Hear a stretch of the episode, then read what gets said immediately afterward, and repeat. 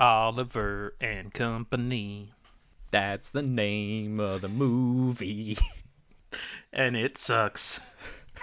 so neither of us knows a single thing about Oliver Twist, right? Nope, nope, not not one thing. I read the wiki on it. Well, I didn't even read it. I glanced at the wiki on it last night.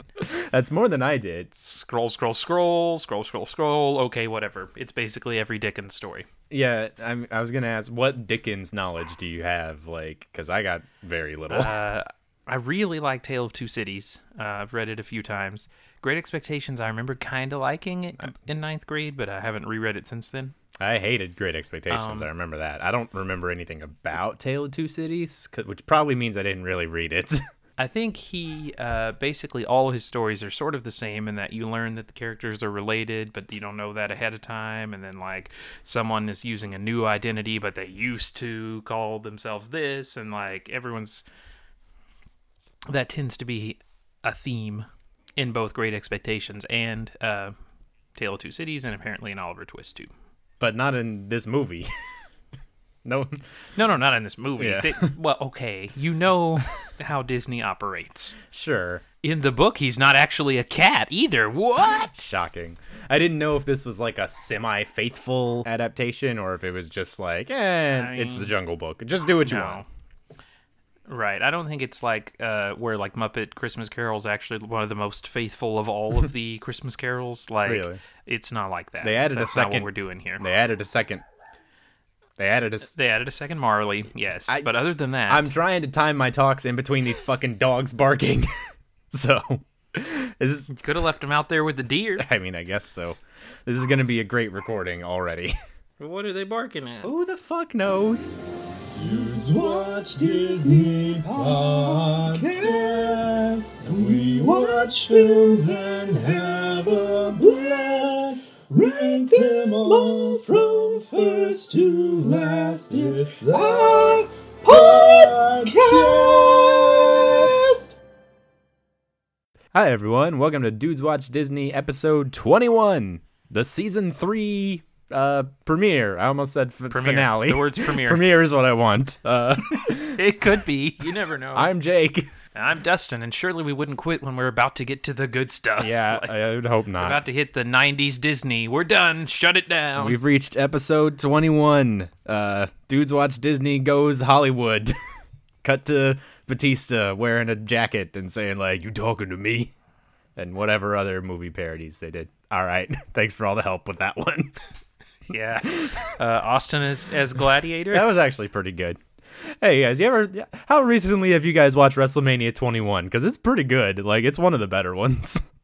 It's up and down. Like every other match is good. So Yeah. I mean, that's there are definitely worse manias out there, but I watched it like a month or two ago. It was pretty fun. I don't know. I had other. I got notes on my phone and notes on the paper. I tried to watch this movie twice because we were gonna record it on June 3rd. Apparently, is when I made the phone notes. So, but that didn't happen because I couldn't get it to work, and then other stuff happened. but this is our first recording since March, so that's Yeah. awesome. We might have forgotten how to do this. That seems to happen a time or two.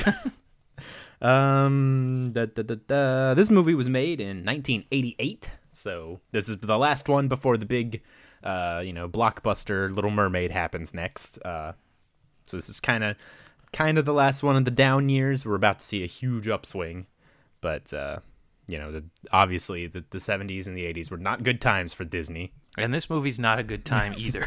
Not really. It's uh, kind of a downer for the most part, and uh, not a whole lot to write home about. But uh, it does seem like we put 100% of our effort into just getting a bunch of like well-known people to be in the movie and to do Yeah. the soundtrack for the movie. It's true. And then like went whatever, well just shit out a script and some half-ass drawings and be done here. well, apparently the film was uh, quickly greenlit. Uh, this is from Wikipedia. That's a direct quote.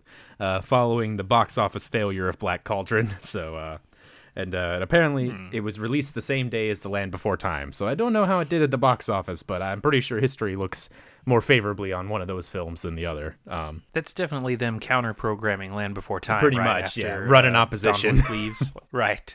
This is Clash of the Champions, right. WrestleMania 4. you know, he's gonna launch his big film. Well, we're gonna be there. Don't worry. I would much rather watch Land Before Time than watch this again. It's true. It is what it is. And also, much rather watch Black Cauldron again if we're at it. Yeah, probably. Yeah, there was some cool stuff in Black Cauldron.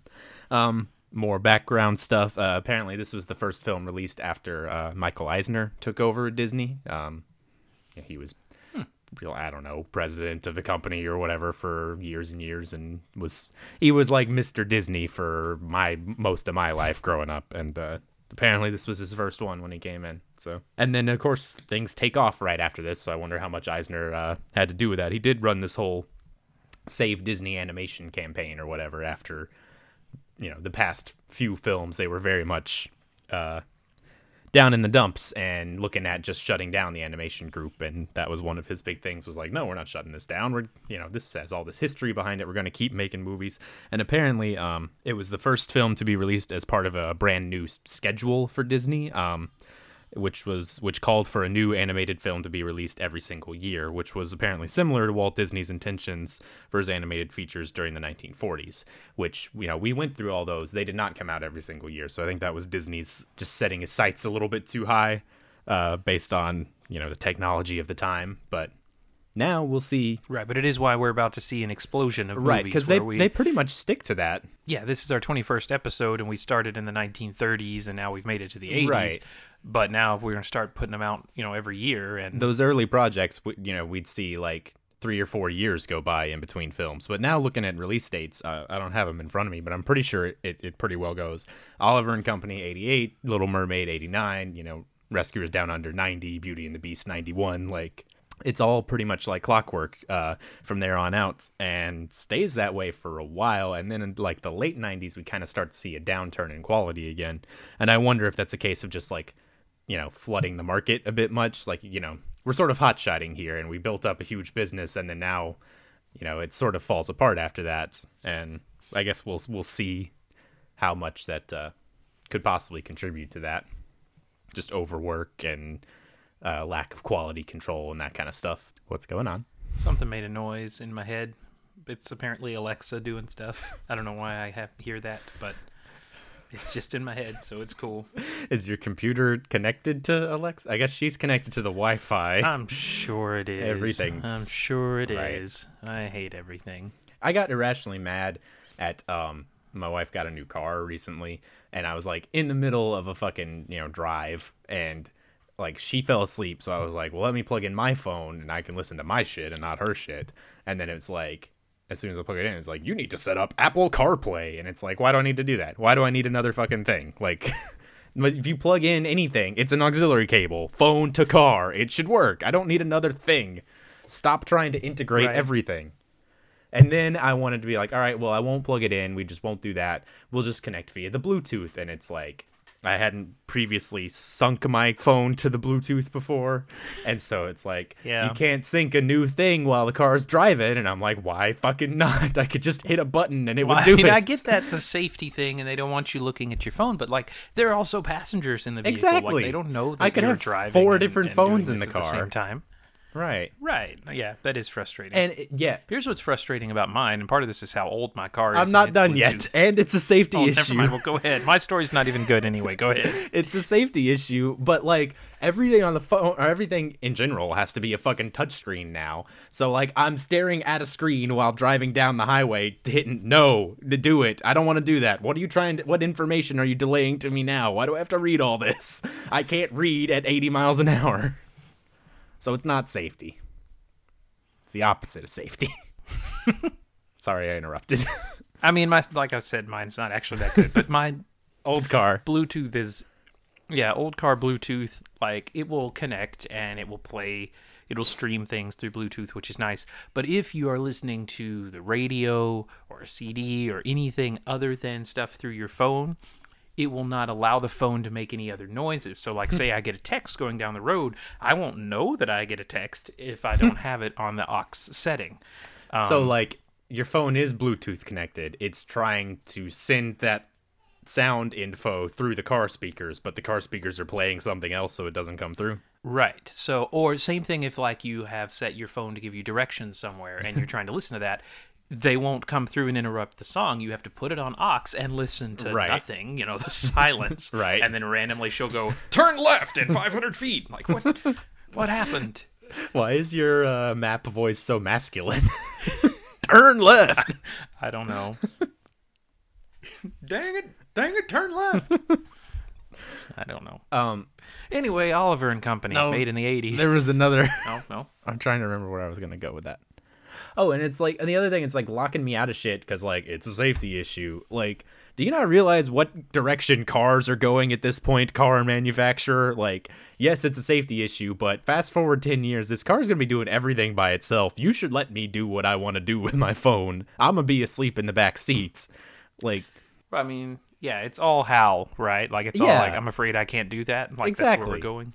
But like uh, the car already has like automatic like keep you in your lane shit and like some sort of s- Yeah, turn that smart cruise control thing where it's like Oh, I hate that. That's another annoying thing. it's sometimes convenient, but it is annoying because it tricks you into driving slower than you want because you'll Yeah, I don't want you'll that. set the cruise control and then you'll be go set it at like you know 79 or whatever and then like as you as you approach a car behind you oddly specific. That's where I said it. As you approach the car in front of you, if you get too close, it'll slowly slow you down and you'll be going 75 before you even realize it. And then you're like, hey, I should get in front of this guy. Why am I going slow?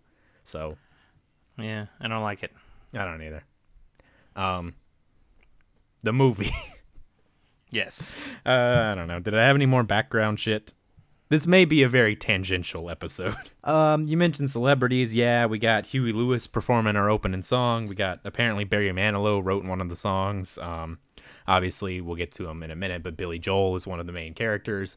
Bette Midler is another main character. Um, Dom DeLuise. So we got a bunch of names in it, which probably was a better, bigger selling point in the 80s than just saying like the new masterpiece from Disney because you know they hadn't been a big deal in a while. You know. Right. On the uh, on the other hand, like that does add to the New York feel of the movie. Like Billy Joel is very New York.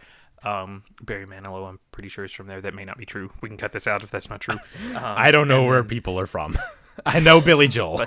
So I feel like that sort of adds to the. I think Bette Midler is from there too, or at least lives there, and so like that adds to the the the atmosphere of this movie. yeah. Um, I really like the uh, sort of the background drawings, Mm-hmm. uh, the skyline, and that kind of stuff, which also adds to the atmosphere, and less so any of the actual like characters. I feel like they look like shit, but everything Yeah. in the background looks cool. Like, Kinda, yeah. they do um uh, the video game reference incoming. They do kind of a Final Fantasy VII thing where it's like there's a lot of like really detailed like matte paintings in the background, and then the characters are animated and just kind of placed on the painting and moving around. Like we open up with a very like in the opening credits matte paintings, which we've seen a few different times, like starting in the Rescuers. I think that's kind of just been a thing, and then a lot in the just some of like the establishing shots we'll see like clearly like a painting but then we'll see characters moving around on it and stuff um which i imagine was a time thing you know you don't have to animate or sketch out stuff as clearly.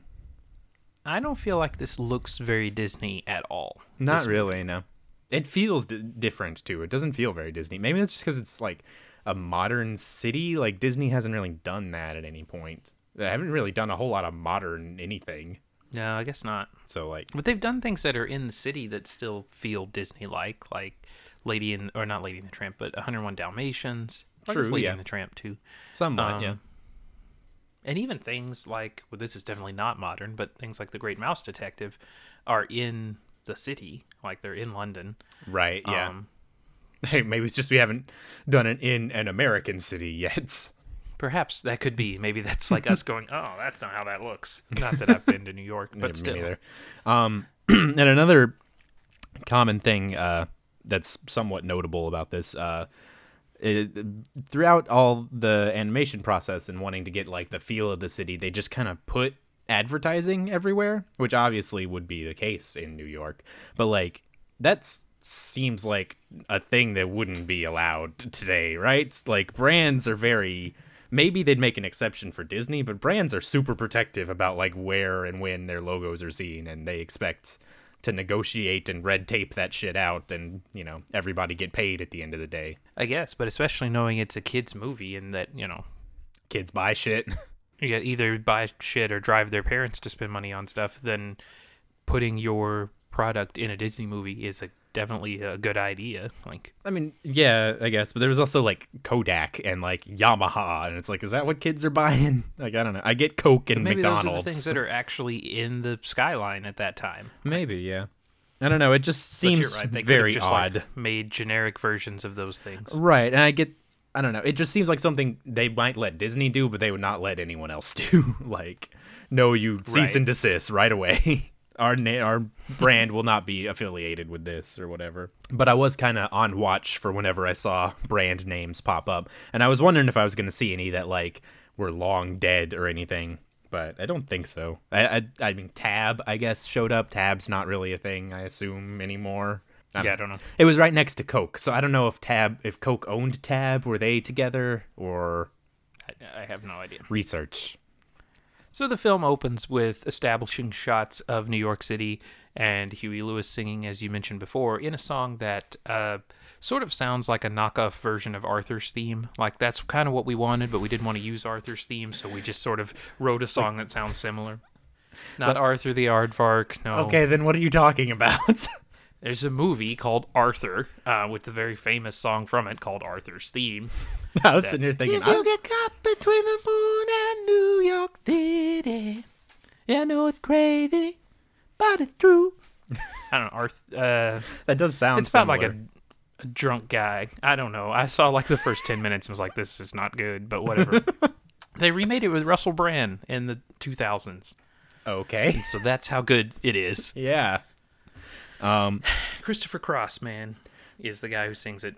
Okay. I was sitting here thinking, like, I watched a lot of Arthur. I don't fucking remember the theme Not song. that Arthur. Why would they want that theme song? I don't- That I make thought- sense. Yeah. Well, it could have just been coincidental. I believe the song was Uh. called "Once Upon a Time in New York City" that Huey Lewis sings. Right. And it's a kind of like upbeat song, even though we're playing it over a montage of a sad cat not getting adopted and being washed away down a drain and stuff. Like, it's a little odd. This is also my note page here is very full because I have margin notes as well because I watched this intro uh, like a month ago and then had to stop. And so then I watched it again today and I have extra notes. But things like smoking still a thing, hot dog guy. so we're still showing smoking in Disney movies in the 80s. And one of them is with the hot dog guy. But yeah, the free kittens, uh, you know, we see our main character in a box in the street.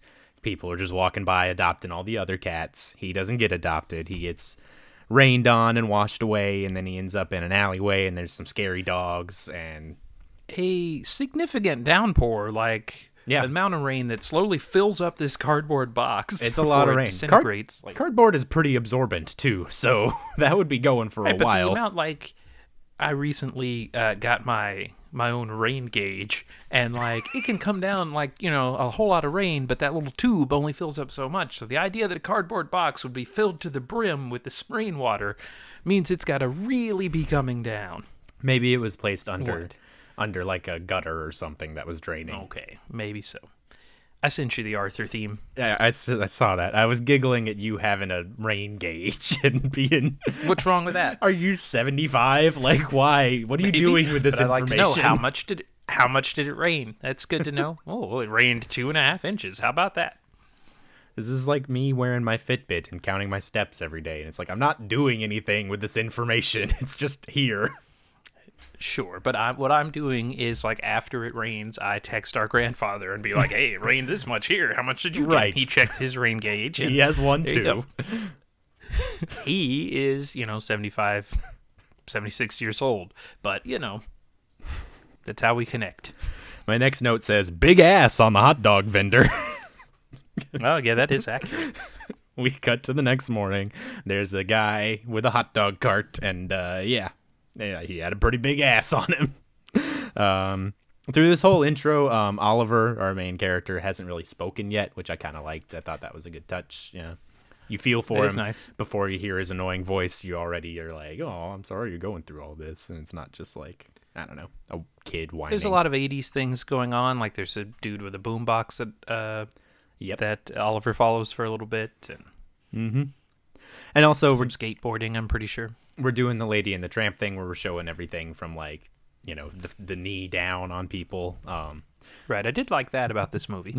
Um, the the director of this movie, uh, George Scribner, Scribner, I don't know. He borrowed a technique from Lady and the Tramp by uh, basically blocking out the scenes on real streets and then ph- ph- photographing them uh, with cameras that were mounted like a foot and a half off the ground. And so by doing that, they, you know, kind of the animators used the real photos as a, you know, like a template to provide the you know like a dog's perspective on the streets out there which is you know that's pretty cool just from a research standpoint like i don't know that interests me Yeah, that is cool. It, it it seems like we're trying to do what worked well in Lady and the Tramp, but why don't we just watch Lady and the Tramp? Like it's true well i mean Dodger is like a cheap knockoff of Tramp, and you know, pretty much yeah and then we're shooting it in the same way, but not as you know, not as well done as right.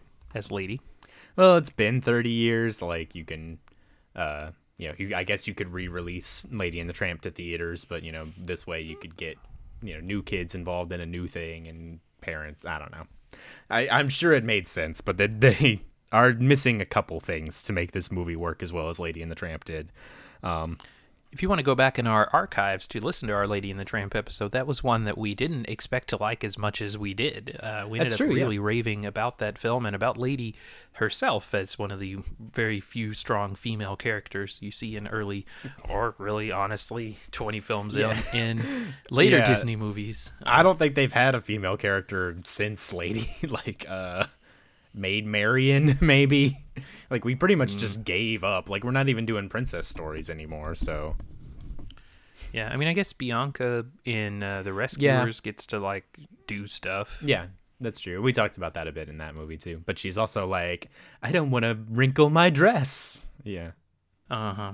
And there's not. I mean, there's a female dog that's part of the gang, but she doesn't really do much either in this movie. Um, never learned her name either. I just called her Lady No, me neither. Lady Dog. Yep. Because when we get to them, we got Latin dog, English dog, stupid dog, and lady dog. That's the gang. But uh, start out, we meet the leader of the gang. The company, if you will. yeah, there you go. Start out, we meet the leader of the company, uh, Dodger, who I didn't get his name for a while. I was mostly just calling him Billy Joel. But yeah, he's based. is based off the Artful Dodger from Oliver Twist. he was basically uh he's basically tramp. Like he's going around the city. He knows where all the good food is all that kind of stuff. Um and he immediately uh you know sort of he meets oliver and kind of like you know manipulates him into getting the hot dogs off the hot dog vendor. Like he you know talks out this whole big plan for, with him and stuff and then he just barks at him and goes all scary which calls oliver to take off running into the hot dog vendor, which distracts him, which allows for the stealing of the hot dogs. And then Oliver's like, "Oh man, that was a great, uh, you know, caper we pulled there." And he's like, "Caper, we're done, buddy. We're not, you're not rolling with me anymore. Get lost, like that kind of stuff." So we get Billy Joel to voice Dodger and to sing the the song that people know from this movie Right. uh, of "Why Should I Worry." And Billy Joel is, and he's not the only one guilty of this, but he's one of several singers who were really pretty cool in the '70s and then like fell off a cliff in the Yeah. '80s. And uh, this is where you could splice in the like '80s Billy Joel cover band from Wedding Crashers, but. We are an 80s Joel band. We only play 80s Joel. Guess who's dropping Wedding Crashers references in 2019? I don't remember Fair enough. anything That part about is that funny. movie. Okay, but that part is funny, especially if you admit that Billy Joel sucks. Um, okay, note to future Jake. Look up whatever Dustin's talking about and judge whether or not it's funny. Said goodbye to me tonight. Start the fire, buddy! Would tell me Come on, man, play something from a stranger! We strictly do 80s Joel music, sir. and why you needed me to. Sucks! Hey, listen, motherfucker, we only sing 80s Joel. So take your skank hooker wife and get the fuck out of here. Shit. Horatio Sanz. Oh, okay. Um, I am with you on that. I, I don't know if that's an argument for it being funny or not. I, yeah, he's a thing. Um, I am with you on that. Uh, I do enjoy a good chunk of Billy Joel. Some of his later stuff is just, it's pretty lame. Um, Right. are you a fan of the song uh, "Tell Her About It"? I'm pretty sure that's the '80s one. It is 80s. and very not really. no. saxophony. I think it's catchy. I also don't really like, and I know Office fans, but I don't like We Didn't Start the Fire. Oh yeah, whatever. I mean, it's fun as a novelty of just like, oh, he name dropped a bunch of shit, but you know, not I, as a song. It's not one of my favorites either. Big Shot, I enjoy. Like, Only the Good Die Young is good. Moving out, pretty great. Moving, yeah, I like Moving Out. Trying to think. New York State of Mind's pretty good. Mm, that might be it. Eh, I don't know. I have a Well, I mean, The Piano Man. I mean, that's Well, good. right. Everybody likes that. I have a Billy Joel Greatest Hits CD on my phone, so Okay, well, let's see what we got. take a look if there's anything I'm forgetting. Uh, Everybody Loves You Now. That one's pretty catchy. It's really like upbeat. I don't even know that one. Uh, it's uh, I'll play it for you sometime. It's pretty good. Um, the Entertainer. He's really bitter in that one. He has a line about like I wrote, oh, yeah, yeah. I wrote this great song, but they cut it down to 305 or something. Like they wouldn't play the full length song of his or something. I don't remember. Right. Uh, My Life is good. Um, what was the Yeah, no, I like My Life. Okay, and that is 80s too, I'm pretty sure. you may The- yeah, because there's a music video for it. you may be right. That one's awesome. Fair enough. See, I mean, it's it's a pretty good. I mean, Uptown Girl sucks, but like, I don't know enough of his his 80s Fine. oeuvre. Billy Joel, up and down. Yeah, pretty much. Yeah, the second half of this album, Pressure is terrible. Have you ever heard that? I have not. I know Under Pressure. No. It's not that. No. It's like it's got a really like memorable but shitty keyboard bit. Fast forward a bit.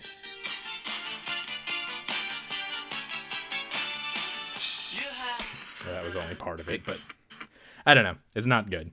Pressure. pressing down on me. Uh, how do you feel about the longest time, the acapella one? oh.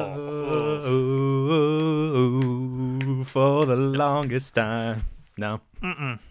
Well, no. I think we've covered the Billy Joel portion of this conversation. Um, but why should I worry? Is uh, I believe I called it the only sufficiently memorable part of this movie. Um, because it does feel like a big Disney sing along. It does feel a bit '80s, but you know, it's uh, you know, you got dogs dancing You in the street. the like. Yeah, that's what I was gonna say.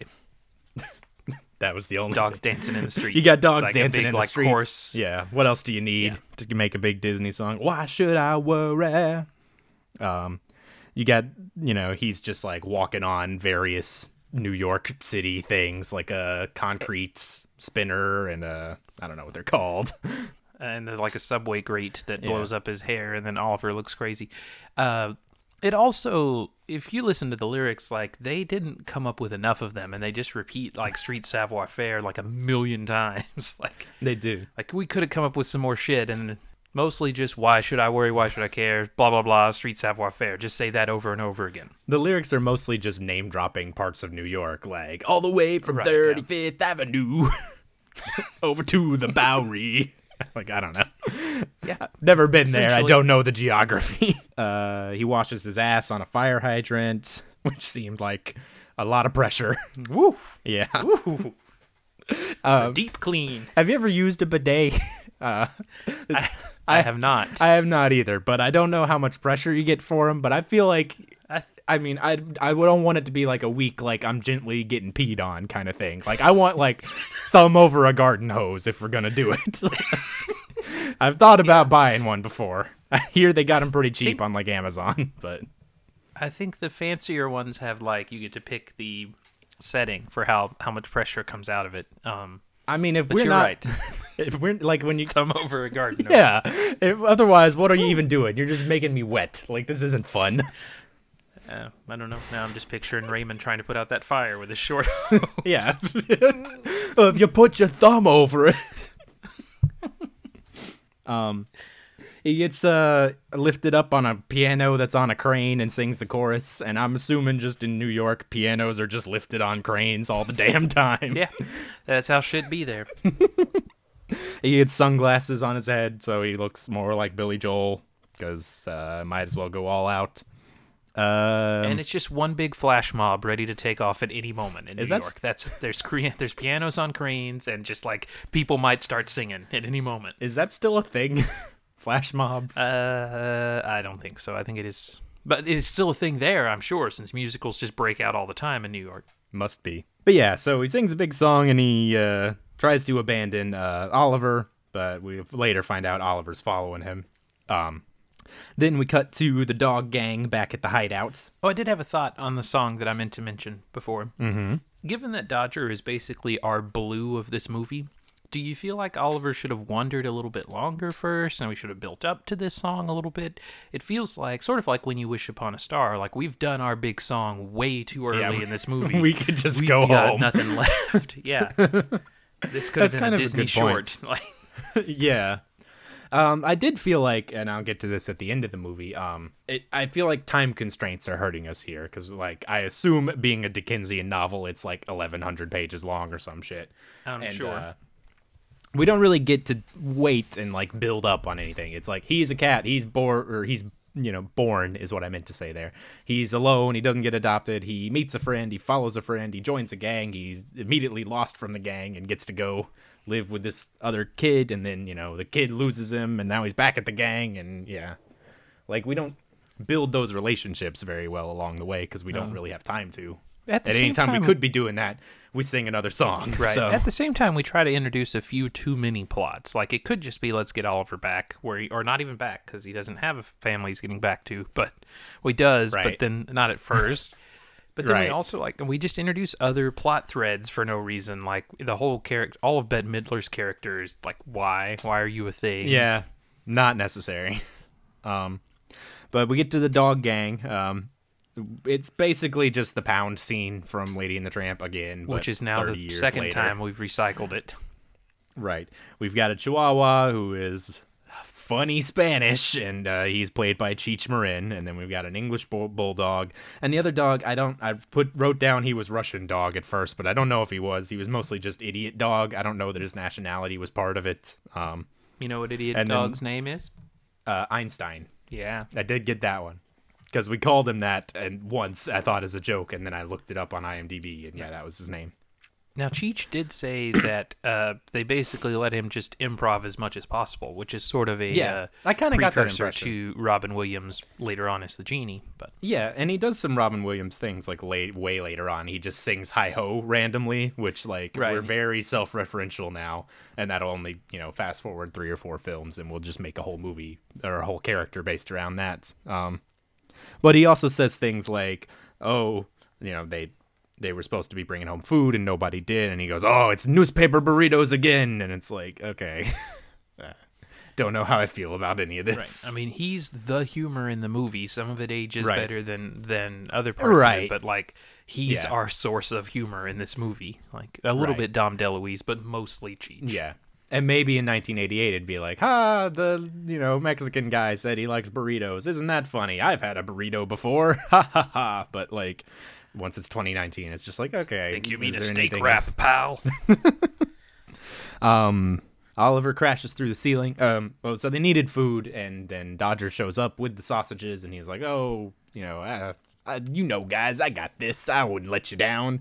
And then he starts telling the story about how he got the sausages, and he had to fight him away from a big monster with long claws. And then Oliver crashes through the ceiling, and they're like, "Oh, is this the monster?"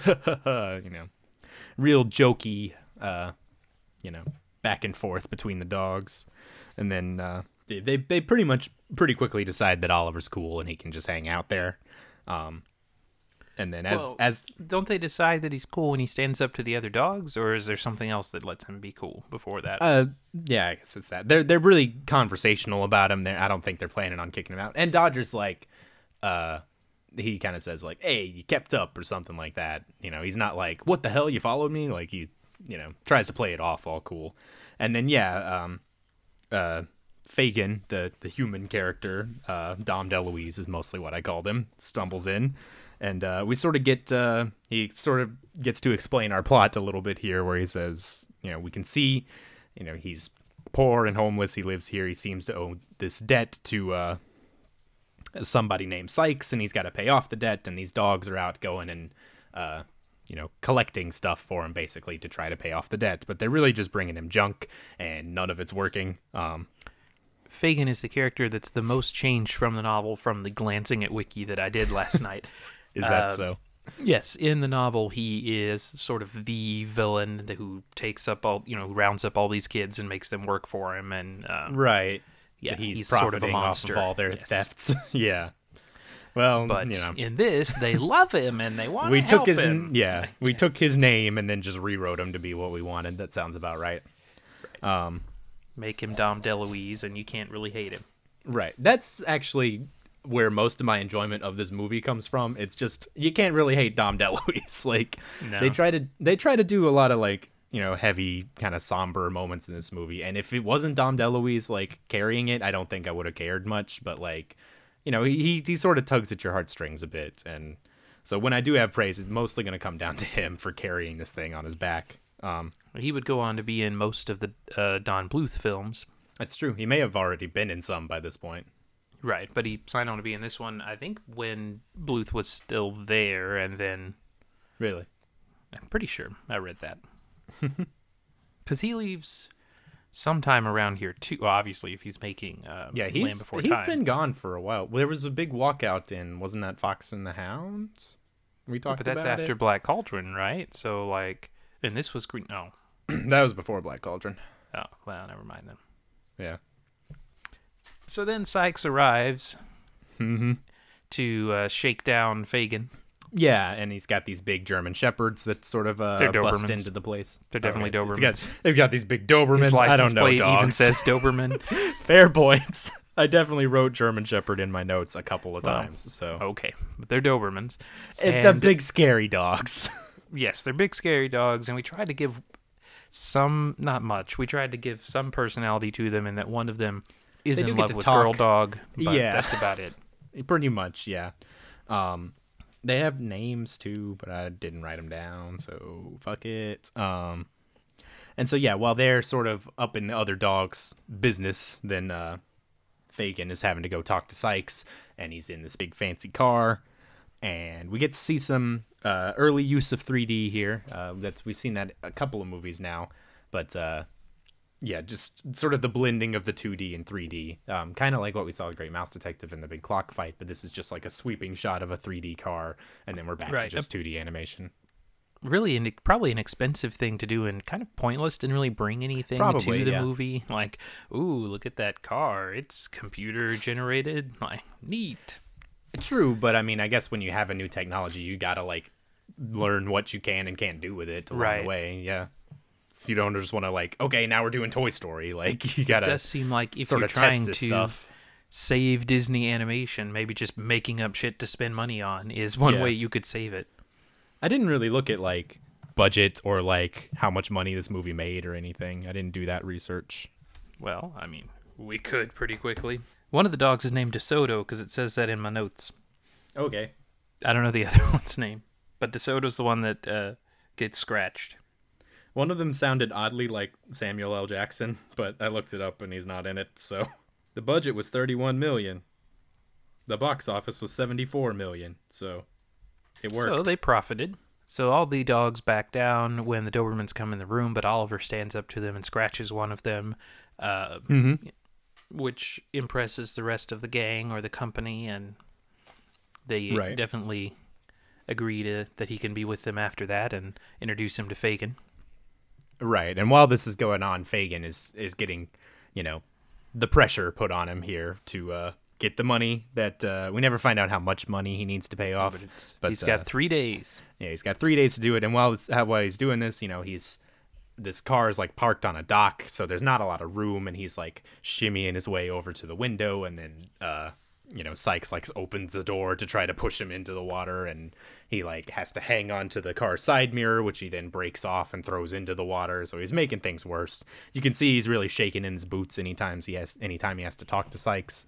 Um, Right. We still get some humor here where like Sykes tells him you get three sunrises and three sunsets, three days. And he's like, three sunrises, three sunsets, three days. That's that's nine days. I can do that. Like, no, three days. It's like Edgar counting how many lives the cats kind have. of yeah mm-hmm and uh we didn't talk like childhood memories of this movie but this is the main thing i do remember from watching as a kid is like when uh he's like uh, Fagin's like leaning his head into Sykes' car, and then Syke to intimidate him is like rolling up the window on his head, and like that wasn't a concept I ever thought of until I saw this movie, and then I was just like, oh god, I could die by doing that. like how the windows could hurt me now. I didn't know that. And so The only childhood memory of this film I have is that the Oliver and Company soundtrack is the first CD I ever saw. Saw, we not owned? Yeah, well, we Oh. owned, but like uh, Okay. I remember like having and like you know why? I don't know Why why, did we get that? me. like we had that and like the Alvin and the Chipmunks Christmas CD. Yeah, I know we had That was our my. CD collection for a long time. Before I think- Kermit Unpigged. I remember that too. Well, that was years uh, later, but yeah, Bugs sings the Beatles or whatever.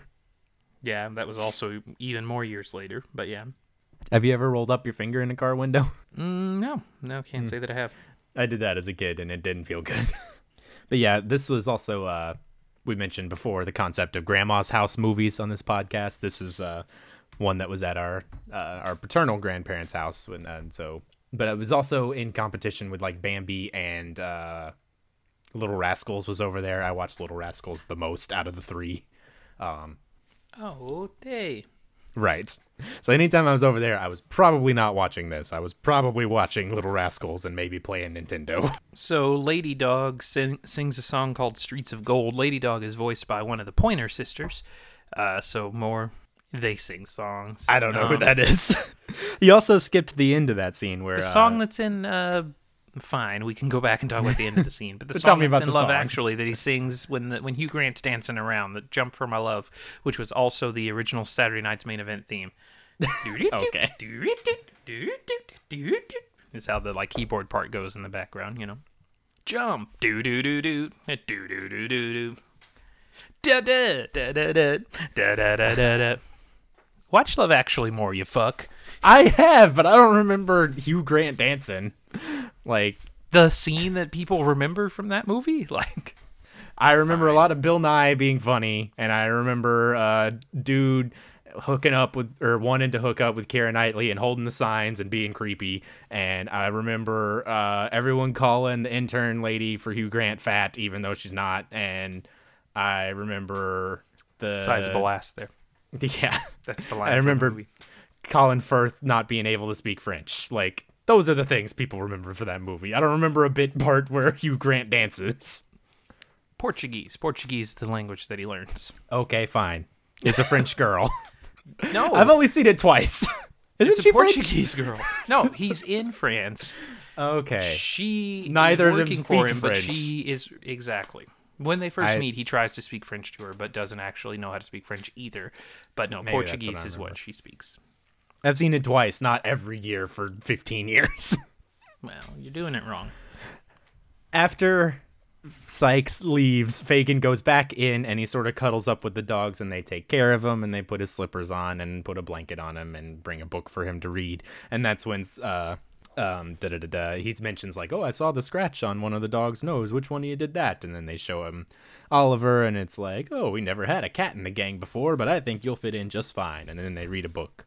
And that's, you know, it's, despite the danger of their situation, everyone seems legitimately happy together in this sort of, you know, gang that they formed and all that.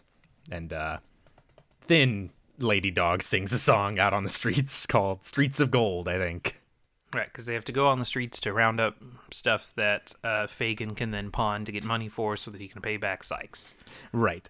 And so then we get to see uh, a plan forming because uh, we cut to a rich girl in a fancy like limo or I don't know. At, at least a, she has a driver and it's a fancy car. I don't know. Mm-hmm. Um, and we get some backstory about her. She's got shitty parents that like ran off and left her, and she's getting phone calls like, "No, we're not coming back this week either." And it's like, "Oh, okay, thanks, parents."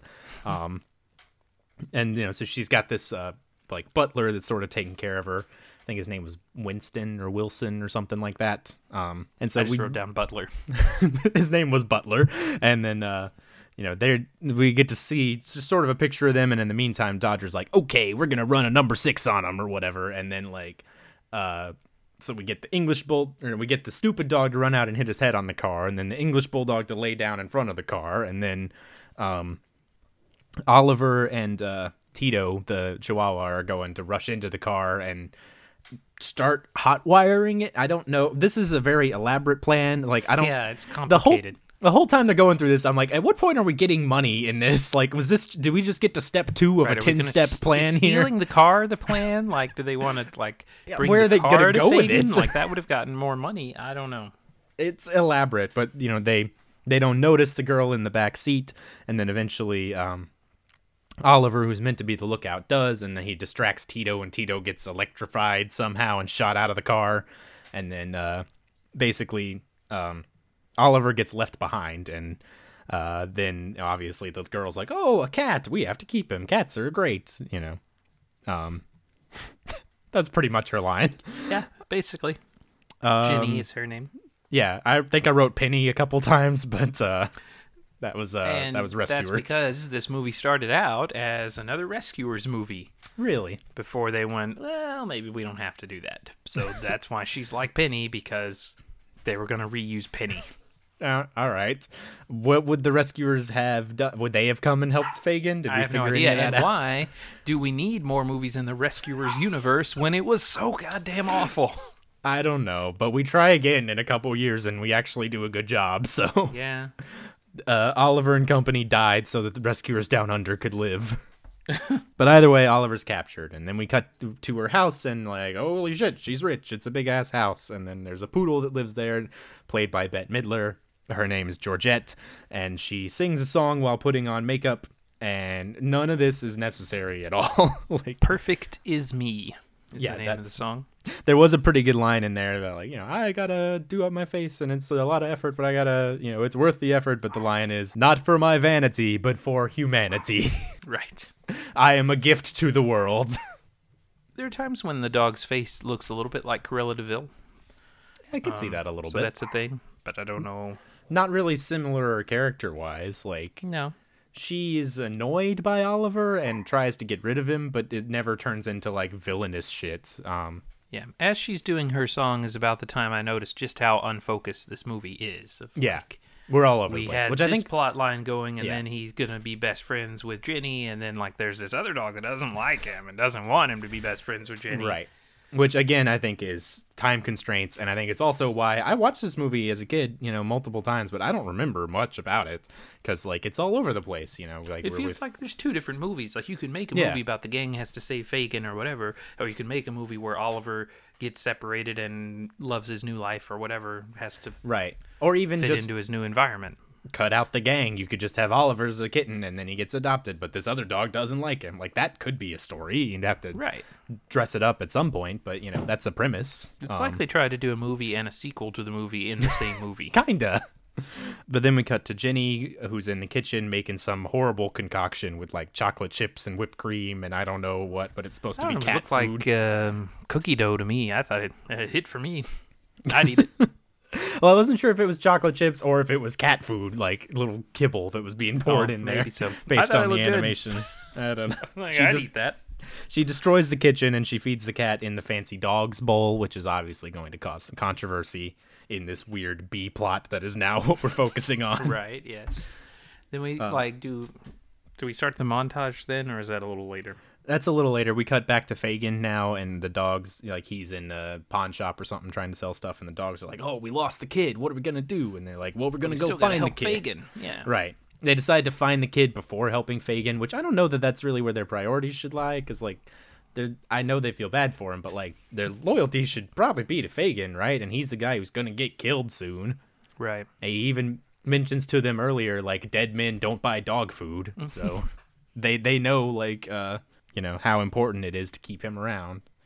But maybe they think they can just get the cat back and you know be do we could do that in like two hours and then we'll be back right on track. We can find him his money, you know. I guess it's we're trying to make sure that the company stays faces here. Where like if they would have just If let him be abandoned him. taken, like then it would look like you know that they gave up on him that easily or whatever. Where now, you know, they they still want to take care of their own.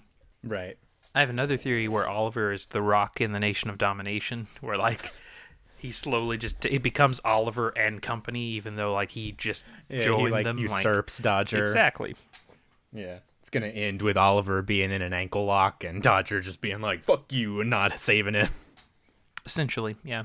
now we get to the montage. We, you know, have uh, Penny, Jenny playing uh, on her piano. Oliver's trying to help, but you know, cats and pianos. It kind of felt like scales and arpeggios again.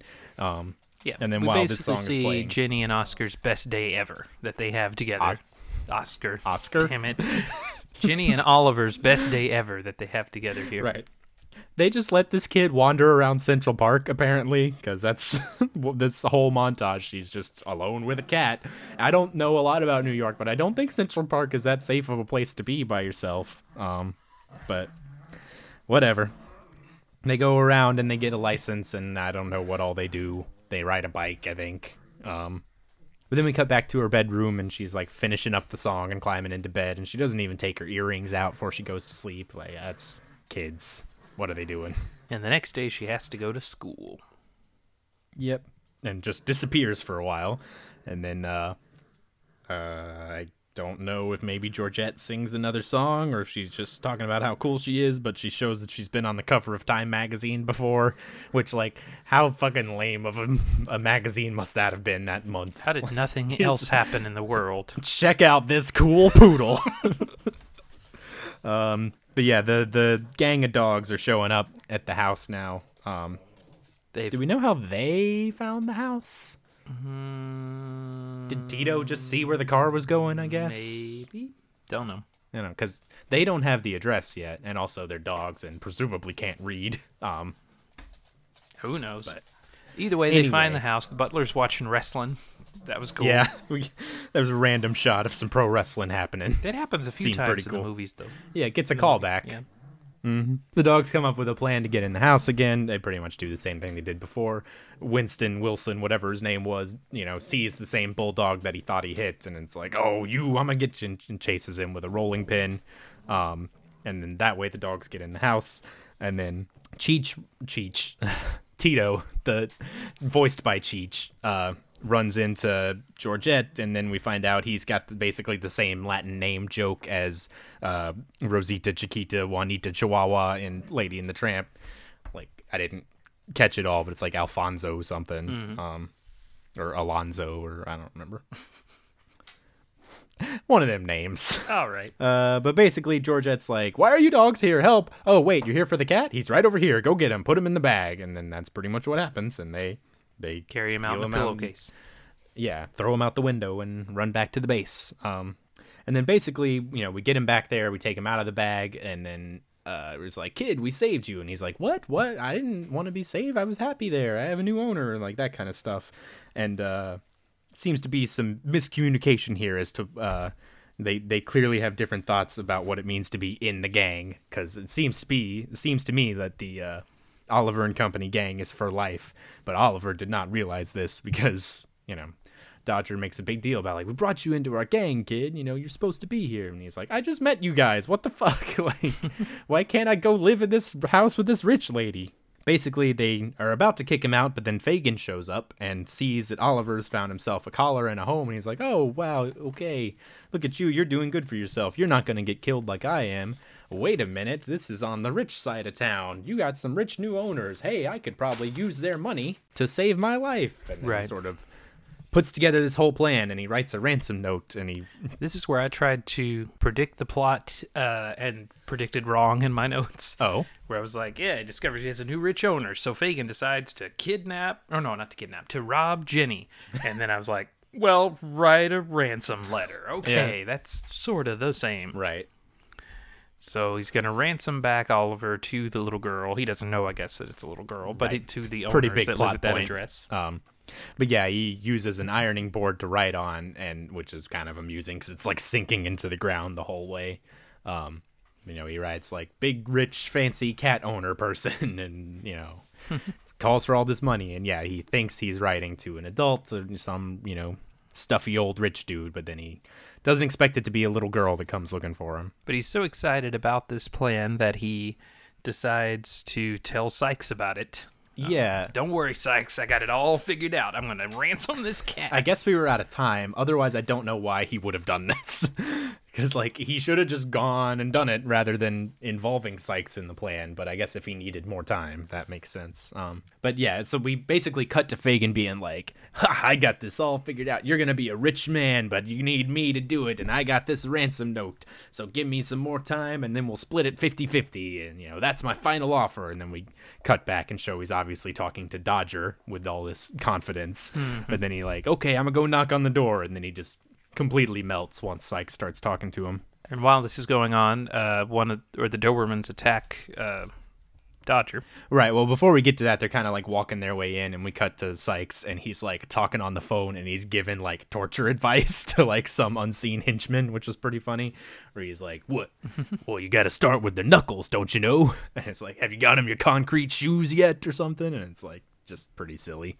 Um, and while this is happening, you know, Fagin's kind of waiting, uh, you know, for it to get his attention, and then he sees that uh, Sykes has a model of his big fancy like Lincoln Continental or whatever the shit it is, and like he like goes up to go touch it and immediately breaks the side mirror off of the model as well, and then uh, you know tries to like lick it and stick it back on, and it doesn't work.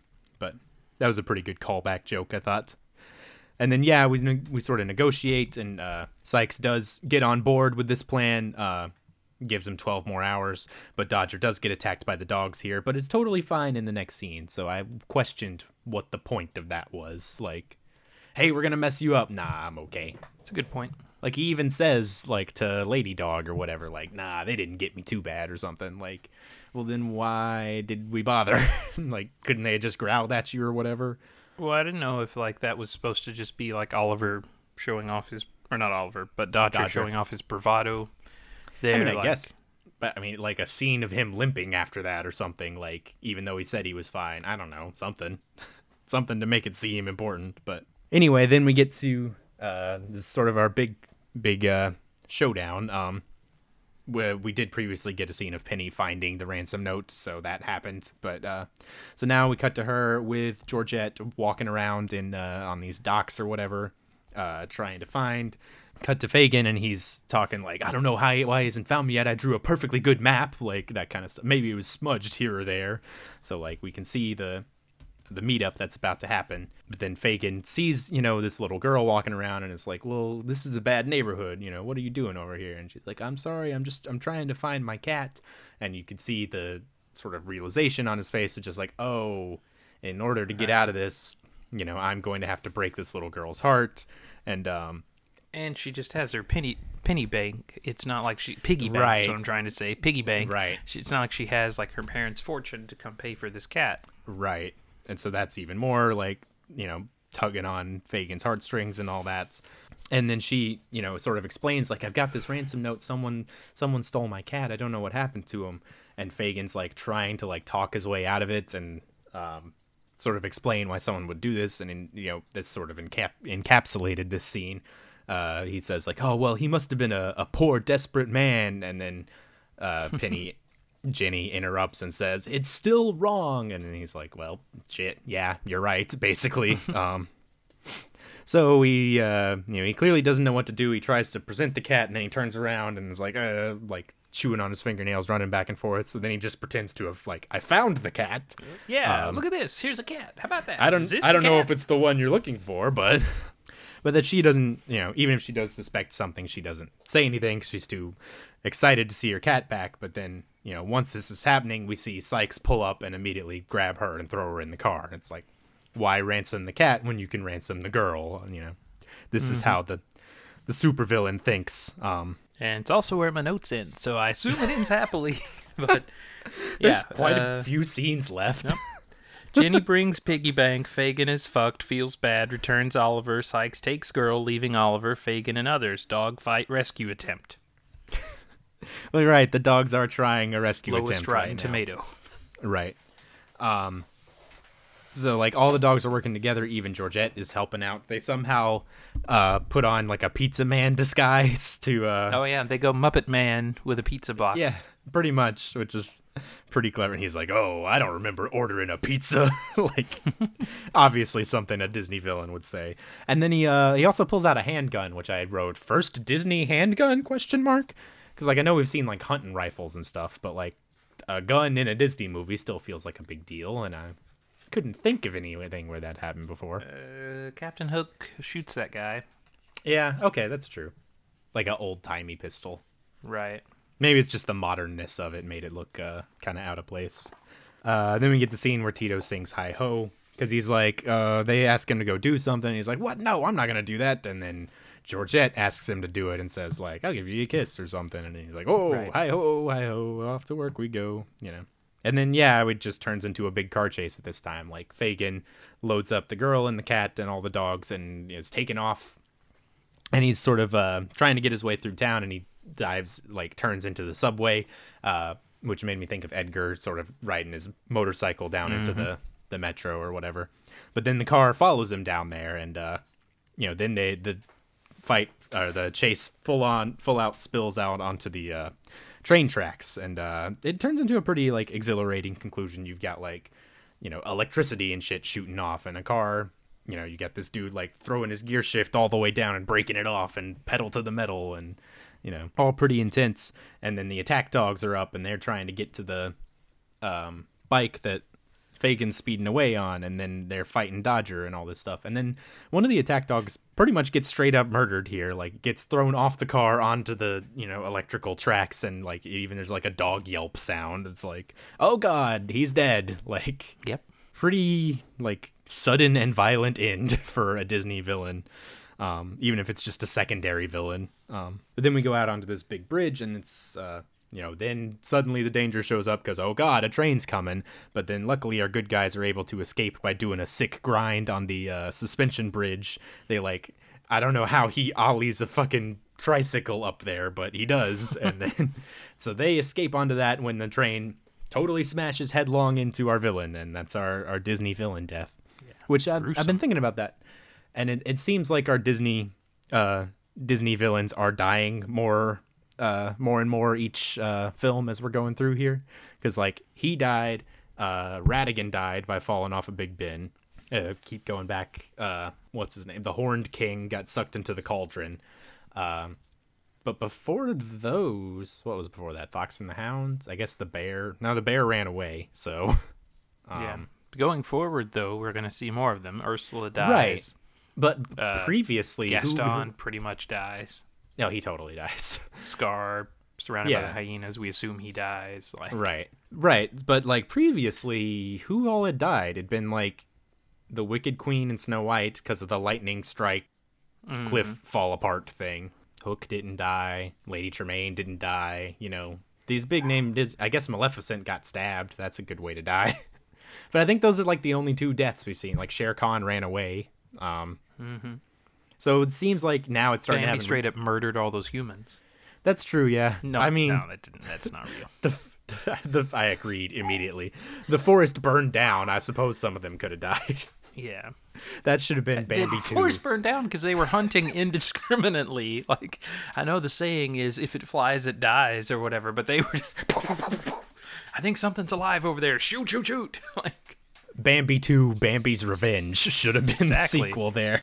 But yeah, we're but we're doing a Disney film every year. It sounds like we're going to be doing a Disney villain death every year too. And I wonder if that was like a just some sort of realization of just like we could go a little darker with these, or kids can take it, or that kind of stuff. I don't know. this movie was originally going to be darker than it was. They were going to open with a Yeah. scene of the Dobermans killing Oliver's parents.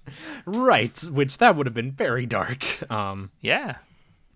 Even In the for opening scene, like I'm not even for. Dickens. Yeah. But we all escaped. Everybody's fine, and we're all partying at Ginny's house. Um, and there's more wrestling on the TV. Fagin and Winston are watching it together now. Um, and then we get a phone call, and her parents are like, "We're coming home," and then she'll be delighted to hear Yes, that. And all it's that the mega stuff. happy ending. Pretty much, except the cat gang or the dog gang don't like stick around. They're like, "We'll see you around, kid," and then they all leave. And Oliver's just living in his new home now, um, which good for him, I guess. Um, but you know, it didn't end with like a we're gonna open a we're gonna take all this money and open a shelter for homeless dogs or any of that kind of stuff. Like, you know, we could have gone way mega happier, but they everyone just kind of goes their separate ways at the It's end. of the movie. basically ends the way it would have ended if they didn't kidnap him in the first place when like he went to go live with Jenny, If they'd have just left him Pretty there, much. they would have been on their own. He would have been happy. Like, they'd have figured out how to kill Sykes and get out of that debt, and then uh, Which, by the way, I hope Sykes doesn't have like any friends like those people he was talking to on the phone. They might seem like they might come coming. Maybe they're not his. Whoa. maybe they're not his friends, so maybe they're just employees. Like maybe they'll just Maybe. go find someone else to work for. They don't necessarily like him or want to avenge him. It could be, you know. But someone's got to take things take over the business, right? Sure. Fagin probably as a crime lord for the rest rest of time. A bumbling crime lord. Make that movie. Uh, so yeah, so Oliver moves in with Jenny, and then Tito decides he no longer likes Georgette because she tried to dress him up in silly clothes, so he just abandons her because that's a good role model. Um, and the homeless gang stays homeless. So that's pretty much how the movie ends, and then we cut to credits, and uh, Yay. Oh, we redo uh, Why Should I Worry again with the whole gang. Yeah, which didn't really seem necessary, but what else you got really?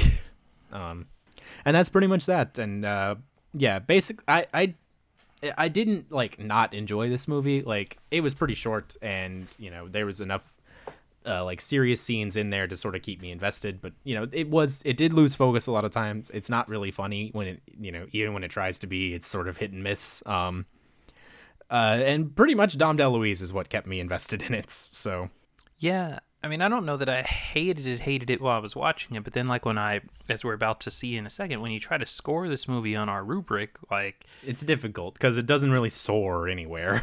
yeah, no, and it, it, it sucks in other places. it may not soar, but it does suck. sure. Which we might as well get into that. Um, As you know, as long-term listeners, long-time listeners of the show, we go through and rank all of these movies in several different categories and try to discover what is the quintessential Disney film. it's a good thing to to bring up on our season three premiere here. Um, Uh, just in case there's any new viewers who are like, I just really like Oliver and Company. I wonder what these two guys think about it.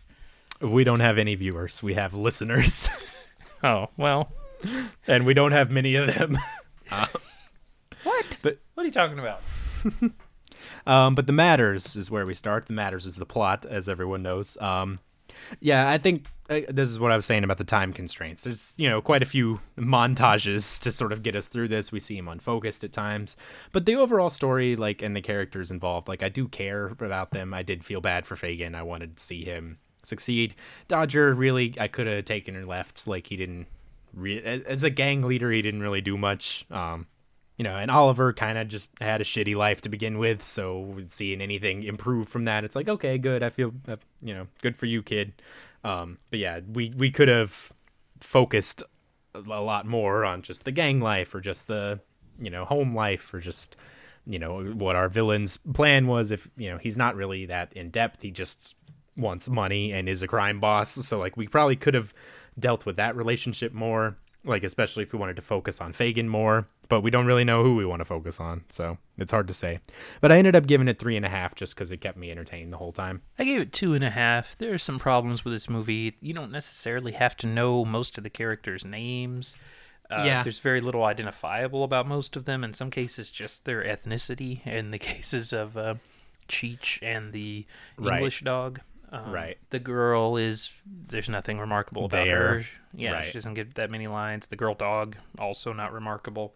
Uh, I mean Georgette is and and I guess to a lesser extent Dodger like are the only ones with any real personalities in this movie.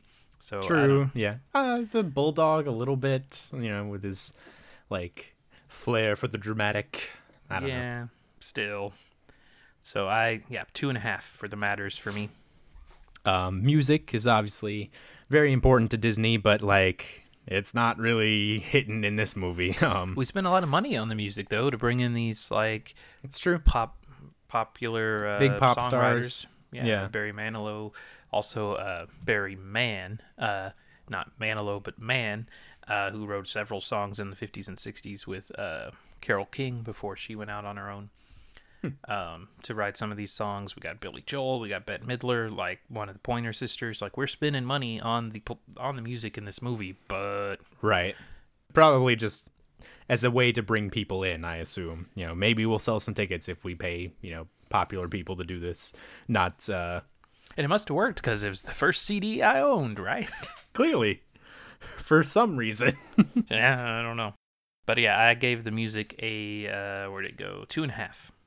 I think the first CD I owned was the Good Burger soundtrack. So Oh, so you're clearly in a Similar Actually, that, that quality of film. banging. If we, uh, I'm a dude and you're a dude. he's a dude. She's Oh a dude. shit, you're Yeah. not a dude. There is a lot of people on that soundtrack. Uh, it's very 90s. Like uh, Less Than Jake. I know they have a song. Um, someone covers Roxanne. Um, Coolio's probably on it. But uh, yeah, the music, uh, yeah, it's not great. It's very 80s, but not in like the fun 80s way. Like there's not a lot of like synthesizers and shit. Like it's the, I don't know. It's like the sledgehammer 80s. Like it's all very industrial beats. And uh, yeah, the Huey Lewis song was okay. Why should I worry? It was pretty good, but not. I mean, if you were making a CD of like the best Disney songs, I don't know that why should why why should I worry would be on there anywhere. So No. yeah, I, I gave it two and a half. The other songs did nothing, or were like really out of place. Like the big Broadway Bette Midler song, like didn't fit the rest of the movie at all, and didn't really serve any kind of purpose other than hey, here's this character that's not that important. So I don't know. But after that, we go to Mise en Scène, um, which you know it's it's definitely sort of budgetary in places, but I thought it looked pretty good, and uh, like I liked the unique setting of it. You know, we hadn't seen a Disney New York thing before, and you know it may not have felt very Disney, but it, it felt different, and uh, you know, just like something we're trying something new. You know, like Black Cauldron, we were trying something new, and I liked the look of that as well, and the uh, the use of 3D here and there I thought worked, you know, even if it did sort of look out of place in, in 2019 or just kind of like why are you doing this? Like it sort of blended pretty well. It reminded me a lot of um I watched a lot of Futurama and uh they would often have like 3D models of shit interacting with the rest of their um you know animation. And so anytime i see that that's probably just where i was introduced to that. So that's where i think about it. It's just like oh you know i remember you know the ship would always be a 3d model and they'd be 2d characters walking around it. Like that's what i think of when i see that. Um but yeah with the a few of the backgrounds being pretty iffy i knocked it down a few points and gave it a three. Uh, yeah, I mean, there were things I liked about the look of this movie and things that I did not like. Most your background stuff I really enjoyed. The characters themselves I don't feel like looked very good, and they certainly didn't look very Disney like. Uh, so, you know, some I liked, some I didn't. So I gave it a 3 out of 5, right in the middle. and Armini, um, Mr. Sykes, uh, you know, pretty intimidating guy, but not very layered. Like he's a crime boss that wants money. Like it's hardly a groundbreaking character in any way. Um, but like the scenes where he's shaking down Fagin and stuff, you know, he looked pretty scary. Um, always like got a like billowing cigar smoke around him, which I can't really. I mean, I guess Cruella de Vil had that with her cigarettes, but like that's a sort of a unique thing about him, I guess. Um, but yeah, I gave him a three. Uh, well, you liked it more than I did. I gave him a one and a half. Okay, Uh, sure. Feel like he doesn't get a whole lot of camera time. The dog's really, I don't Yeah, know, the dogs. like f- the dogs didn't need to talk, in my opinion. like they could have just been big barking dogs. and like a big scary dog makes more sense as our main villain for this movie rather than a crime boss to deal with a cat. Like why? I feel like he should have much bigger things to deal with than than Fagin. Like why does Fagin owe him this money? Right. Um, if he did, it seems like he should have a henchman that could deal with Fagin. Like That's he true. He be- could send someone to take care of Fagin. Like, Yeah, and then you know it all falls apart in the end for him, and so like I yeah one and a half, not much happening there for me. I just thought he was kind of intimidating in his scenes. Was all. Message is next. Um, I was kind of struggling to look for a message here. Um, I think really the closest we come is to like Fagin dealing with like his conflicting feelings about like, hey, I need to help myself, but I, in order to do that, I gotta hurt somebody else, and then I, you know, he, we see his struggle and ultimately deciding to do the right thing. But that's also just like one scene, and the rest, like we're we're so jumping from place to place throughout the rest of this movie that it's hard to figure out like what we want our message to be. Like the Yeah. gang thinks the gang should stick together, but uh, you know Oliver just met the gang. It isn't like a blood brother or anything. He's just like, okay, well, I appreciate it, guys, but I found something else, you know. And like, so we're just kind of meandering. Um, and so I ended up going with a three for message, just because the the Fagin stuff was kind of touching, I thought, but not the not groundbreaking. Fagin is a strong point, uh, although probably if you're a fan of the novel, is confusing. Right. I we have no novel knowledge on this, so we can't compare any of that. But uh, I mean, I guess you got the friends sticking together and relying on each other. Where like Dodger could be out here on his own, just getting eating all these hot dogs for himself or whatever. That's but he true, shares with yeah. his friends, and you know they're all trying to help out Fagin. We don't Yeah, exactly know the way the why. dogs care for him, you know, and he cares Yeah. for them, obviously. So th- there is like a bond that we see, like a familial bond, even though they're not actually family. Yeah, I gave it a two. And so we come down to magic. Um, yeah, I I gave it some points here, and again, it mostly comes down to Dom DeLuise making me care. Um, but I because I went into this movie expecting to not care about any of it, because I know I'd seen it before, and it never stuck with me. I never cared for it as a kid. I've watched it a couple times. No, I think just once as an adult uh, in 2009 when we watched these, and it didn't leave any kind of impression. Um, so yeah, but then I, I so went into it with low expectations and actually found myself pretty invested, and some you know some of the Dom DeLuise stuff was pretty touching. Uh, so that was, you know, I, I, I ended up giving it some magical points. I gave it uh, three and a half on magic. I I- feel like that's generous. I feel like in a couple more movies, you will never remember anything about this one again. Like when it's That time for us to do our next ten on our you know season three finale. Right. Like, did we watch Oliver and Company? Like, did something happen in that movie? I, was Dom DeLuise in it? I don't know. So I be, gave it a one. Sure, and I'll let you explain that, but let me get the rest of this out first. It's just that I went into it having completely lost all memory of it, but then while I was watching it, I got invested again. So like, there's no like long-term investment, I guess, after the fact, but it has the ability to be like, oh right, okay, I don't remember this movie, but I'm caring about it now, and maybe that runs out when it's over, but then I feel like. Once I forget about this movie again, I'll watch it again down the line and be like, "Oh yeah, this is pretty good, I guess." It just didn't feel Disney to me. And like, even if Dom DeLuise is likable, it's like, what if we based a whole movie around uh, the rest, the oh, the fat guy from the Rescuers, like Right.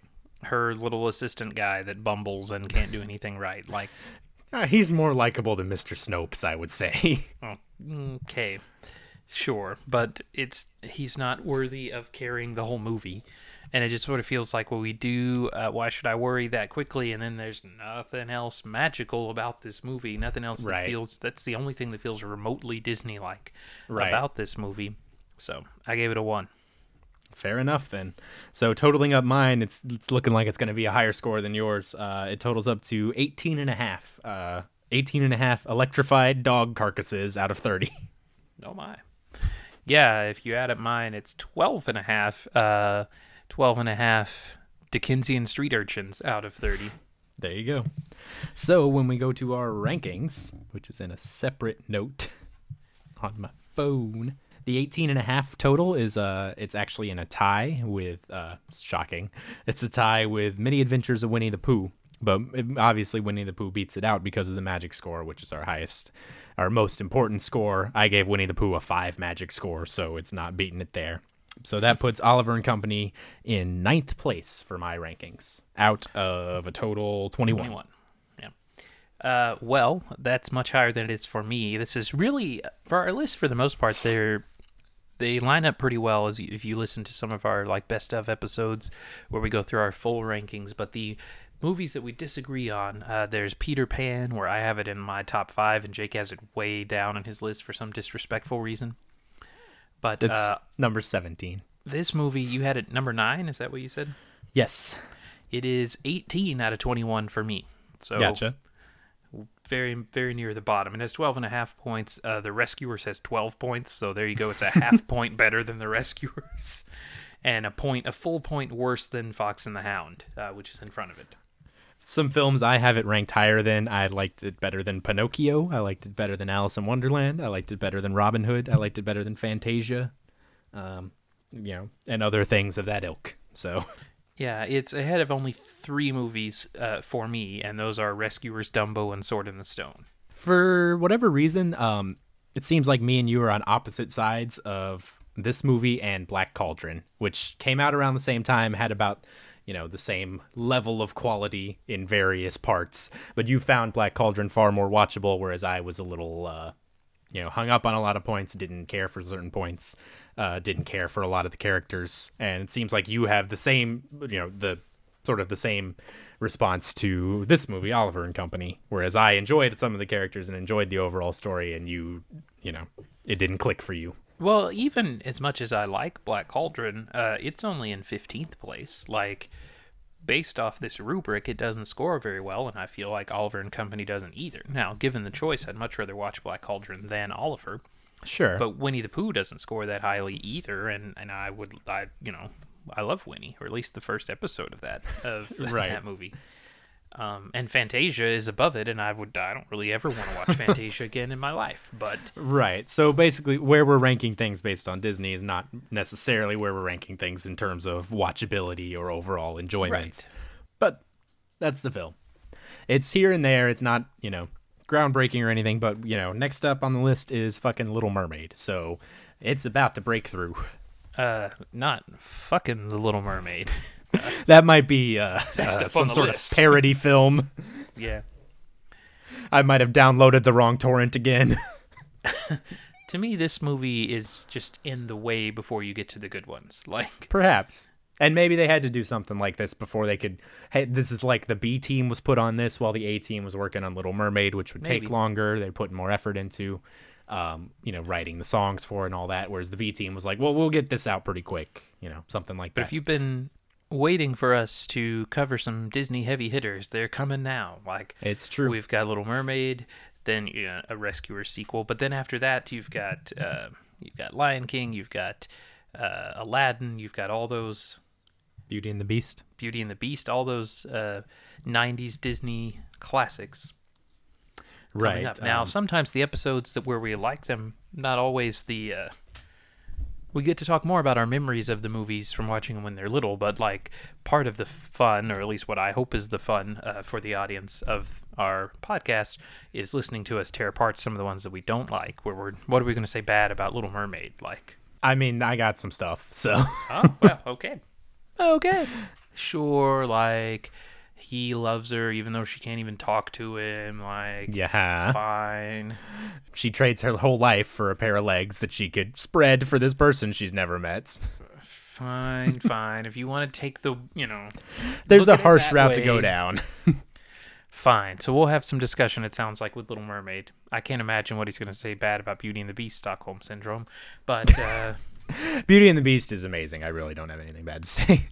fine, good. It's probably you know bullet train towards the top of this list but um yeah just so the disney release schedule the just just the main heavy hitters here of, of the renaissance. You got little mermaid rescuers down under is a little bit lower but it is a quality film. Um beauty and the beast. Yeah, you should go through and tell them the ten movies we'll be talking about Yeah. in, in season three here. okay well number This one. was episode one. episode one was oliver and company. Next little mermaid then rescuers down under then beauty and the beast aladdin lion king. That is a knockout trifecta right there that made them more money than anything else ever. And probably they're all making more money again because we're just making all these movies a second time. Um then you got a, it, it starts to down, downturn again but i'm sure a lot of these were all vhs's that people owned and watched the shit out of if you know we're going based on whatever our audience here is but pocahontas hunchback of notre dame hercules mulan and then i think tarzan as well Is that more than ten? I feel like you've gone on a Two, three, while. four, five, six, seven, eight, nine, ten. mulan is the 10th one so Okay. and then the following season will kick off with Tarzan and the end of success for a little while. but uh, yeah. And then in addition to that, we do still have some uh, bonus episodes planned here and there. If you have any bonus episodes that you'd like to suggest to us, we're always we're all ears. We only get emails from stupid, unimportant things. So please send us your own opinion. Uh, send to our email, dudeswatchdisney at gmail.com. We will Yeah, absolutely love, read it. we'd love some feedback, even if it's just like, God, you guys are annoying. Please stop. Some sort of feedback uh, would be lovely. They made a third season of that. Don't you guys have stuff to do? Surprisingly not. Well, you want to tell us some other like '80s movies that uh, we might be thinking about doing as bonus episodes? Well, I kind of thought we might just have them be a surprise. That would be a surprise. Never mind. Because otherwise, I might just mention something and then go, eh, are we really going to do that? so We're just doing totally unrelated movies. like, I, I did see a trailer for Descendants 3 the other day. So, oh man, mark your calendar. I don't know what date it comes out, but You got so many ways to be W I C K E D. uh, you'll have to give me a rundown on two again at some point since I never watched that one. I think just checking our archi- archives, I explained it to you perfectly at the end of our Descendants episode. Well, I don't have anything to say after well, so we'll just wrap this up here then. And uh, thanks again for listening, everybody. I'm Jake, And I'm Dustin. and this was Dudes Watch Disney. Uh, Dudes Watch Disney is what I said. This was Dudes Watch Disney. Thanks again for listening. I'm pretty sure I already said that. I should probably stop talking now, so goodbye. Dudes. That was unpleasant. Talking snack, yeah, yeah. Talking snack, Yum yum. talking snack. Uh huh. Let's talk about some snacks. Hey! now, didn't you have some sort of talking snack theory? Oh, I did. Oh, man. oh man. Okay. and I'm hitting you with this strong regional chain uh, talking snack for our international audience. Awesome. Um, so I'm sure what's his name in Australia will be way into this one. please don't disrespect Matthew that way. What's his name? We ought to contact him before we do Disney. Uh, we, before we do Rescuers Down Under. sure. Like, hey man, I don't know if you're still listening, but we finally made it. Tell us everything you Australia. need to know about Australia. I'm sure that won't be offensive. One of the most popular uh, restaurant or fast food chains where we live is a place called Sonic, and Sonic is not all over the U.S., although it is spreading, but it is it's not. pretty widespread at this point, but yeah. Yeah, Um, it's it's Um, not nationwide or anything. if there's not a Sonic where you live, I guess the n- most equivalent thing would be like a Dairy Queen, I guess. Maybe. Where, like, it's a you've got, like, drive-in You got ice cream and you got lots of like snacky things, and then you know fried anything you burgers and- want. it's honestly food-wise, it's eh. Sonic's not usually my go-to place, but the ice cream and the desserts and the drinks is what everybody goes and the nuts drinks for. they have you know slushes and and uh, they have all different flavors you can add to soft syrups you can drinks or mix to- into yeah. whatever. Anyway and so then they you park your car at a stall and then they bring it out to you at the very old school ones. You might see someone uh, roller skated out to you like they would have back in the day but that's pretty rare. Yeah, I don't think I've ever seen that, but okay. anyway they uh well before we we'll pause all that. You can think about how great sonic is. Uh and i want to ask you a question about milkshakes. Mm-hmm. and the way that they bring all the boys I'm for them. okay you're not against them no, I'm for them. all right good. Well if you're for them how do you do you want your milkshake to be really really thick or do you want it to be kind of runny and easy to suck through the straw I do not, and I believe we brought this up on at least one of these fucking talking snacks at some point. I enjoy a runny milkshake. I prefer it to be more milk than shake because I, the point of a milkshake to me is the hands-free, you know, drinking that you can just suck it on up, and you don't have to. eff- That uh, you know, you get an ice cream treat that requires both hands. You can't really drive and enjoy it, you know. But a milkshake, you just and you swallow and it's great. And my- but if it's a thick milkshake, it's too much effort. you do that you and you swallow and it's great huh I believe I was very clear. Okay, good. Uh, no, I, I think that I mostly agree with that, and my wife definitely super agrees with that. And uh, it's frustrating for her when you go and get a milkshake, and it's very difficult to drink through your straw. Now, I believe that the fast food places do this so that you feel like you're not getting cheated, that you're getting mostly ice cream and not so much on the milk, because the ice cream is, you know, Perhaps. what people come for. What well, the people, uh, why people get milkshakes. anyway, Yeah, and to Sonic's credit, they do market that they have, you know, the real ice cream milkshakes, as in it's Instead you know you buy it in a gallon, yeah. you scoop it out, as opposed to like a soft serve machine, which I don't really know the difference, so whatever. But anyway, You know. So the sort of life hack that I have uh, wondered about is, you know, they do the half price shakes after eight every night. Another nice thing the Sonics people are doing. If you're awake that late, which you know, since uh, becoming a father, I often am not. But anyway, sure, uh, since they do those, are you kind of a fool for getting a blast? Now, blast is when they just take the ice cream and put candy bits in. Uh, instead of getting the shake that you're going to have to eat with a spoon anyway, you can get it for half the price, still get your Oreos or a Reese's cup or whatever you want in there I see what Yeah. you're saying. for even so cheaper. the the blasts the blast, the equivalent of like a blizzard at Dairy Or Queen. Uh, concrete. those are not you're familiar with those terms. tho- those are not half price. At, those are not half after- price. No, only the Okay. milkshakes are. but the milkshakes often come with mix-ins. Right, uh, and you can't drink the milkshakes anyway. So why? It's true. They don't have whipped cream on them.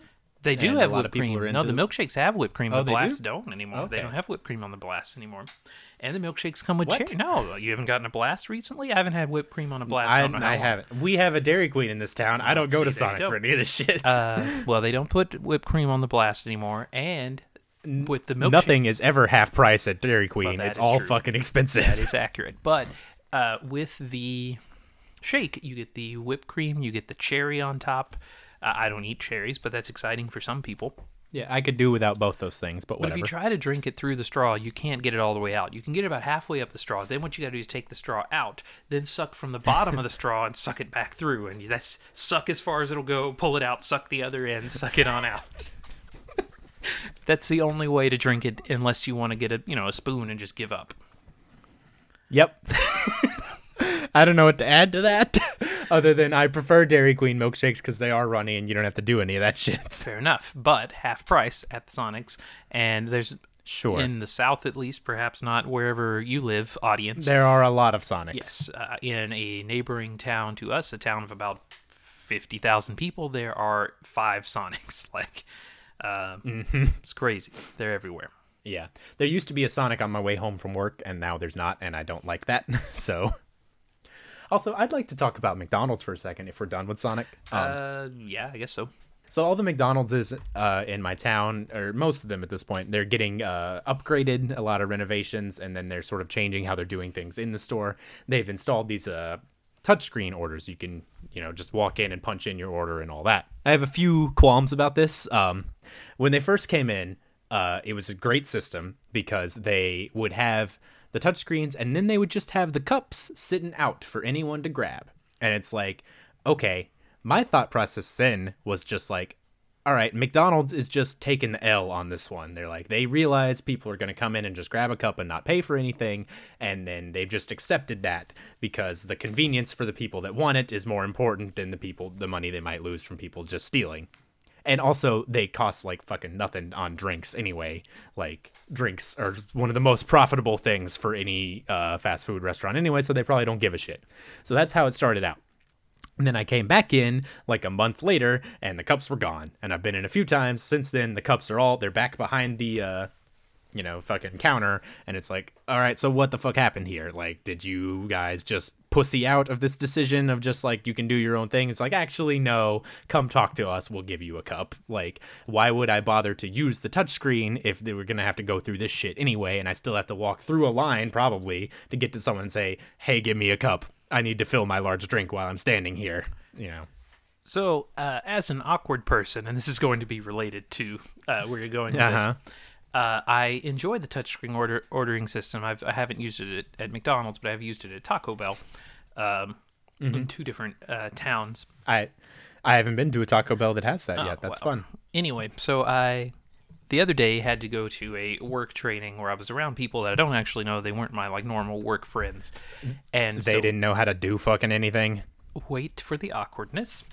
So anyway, it got to be lunchtime, and not only did I not talk to anyone to say, "Hey, where are you guys going to go for lunch?" I didn't want to go somewhere and then see people there and then feel like we should sit together or whatever. So what I did is I got in my car and drove the extra ten minutes to go to a different town to go eat. So I'm in uh, working. How long I was your lunch? well, they gave us it was a little over an hour.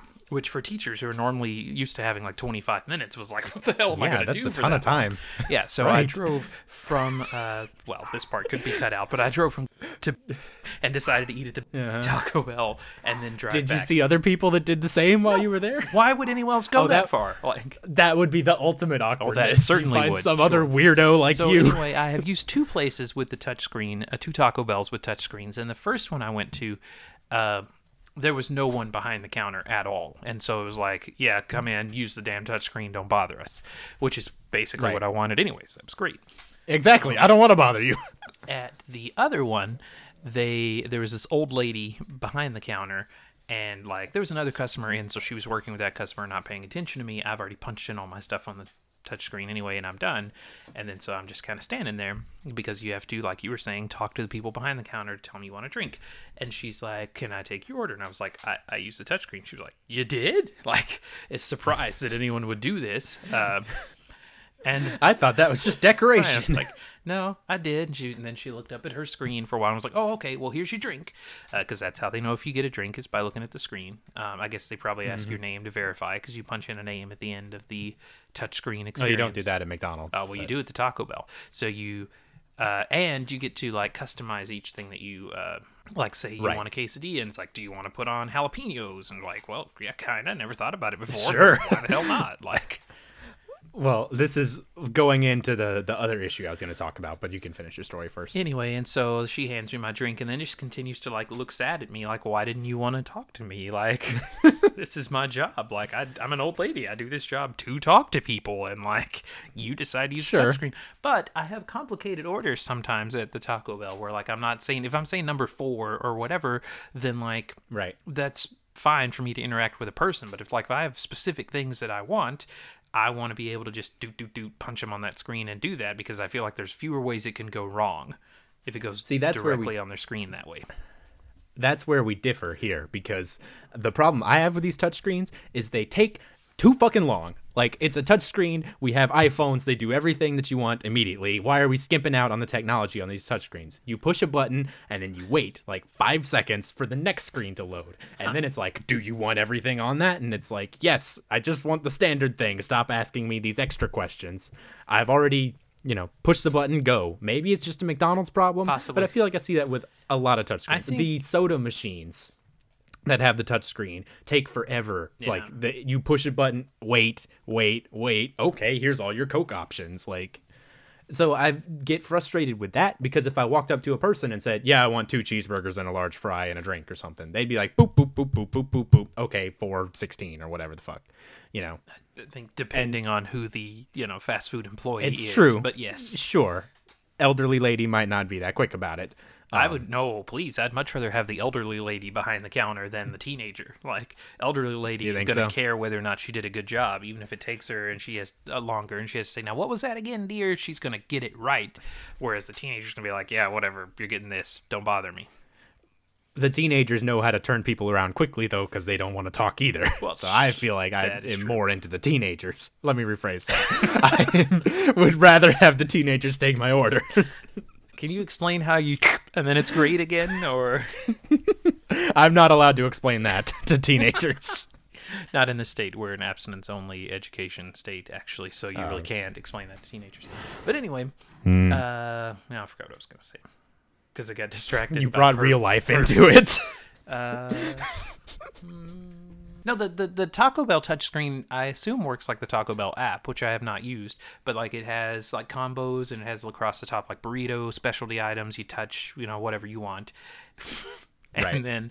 Uh, now it does once you're done be like hey since you wanted those things do you also want these things like in case like this Why, is how yes, they I do. for fat ass like clearly i've already gotten like an armful of taco bell i don't need you to Right. suggestive sell me i'm anything else sure there's like psychological studies on that of like if you have to say eight things to a person you won't do it but if you're just clicking things you totally will and you'll spend more money like i bet that's and I'm sure it works, logic. but like if you had just bought one thing and they went, "Do you want this to go with it?" Yeah, kind of. But like once I've already clicked through several things, I feel like you can be like, "All right, that's enough, sir." Like I don't have to. You've bought enough from us.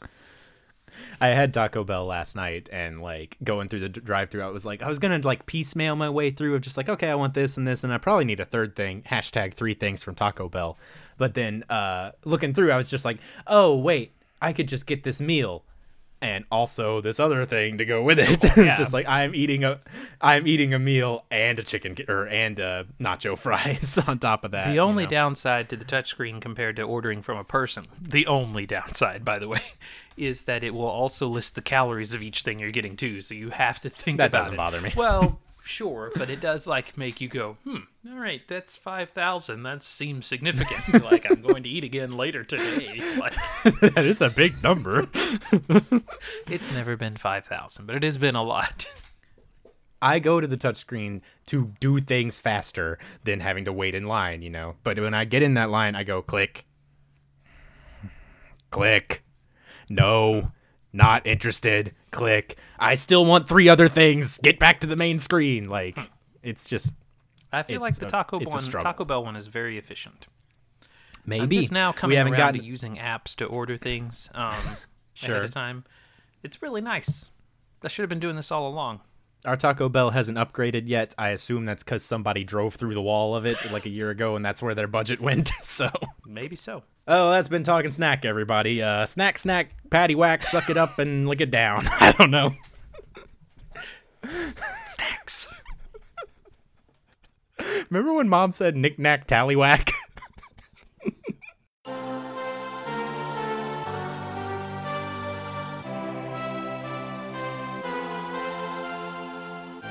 Thanks again for listening to another episode of the Dudes Watch Disney podcast. We made it through 21 of these things now. It's that's really cool. We've been doing this for like three years now, and that's it's kind of become something we're really proud of. We obviously want to grow our audience as much as we can. So if you have any friends or family you think might be interested, please tell a friend, share on social media. Um, anything you can do to help get the word out for us would be a big help. And of course, you can always send us your thoughts on these movies. Uh, coming up next, we got Little Mermaid and The Rescuers Down Under. Obviously, two big, very popular movies. Uh, if you've got childhood thoughts or memories or opinions or anything you want to share on it, just let us know. Send us an email, dudeswatchdisney at gmail.com. And of course, you can follow us on Twitter at DisneyDudesPC. The PC stands for podcast. And that's really all I got here, so I'm gonna wrap this up. See y'all next time. Pew pew.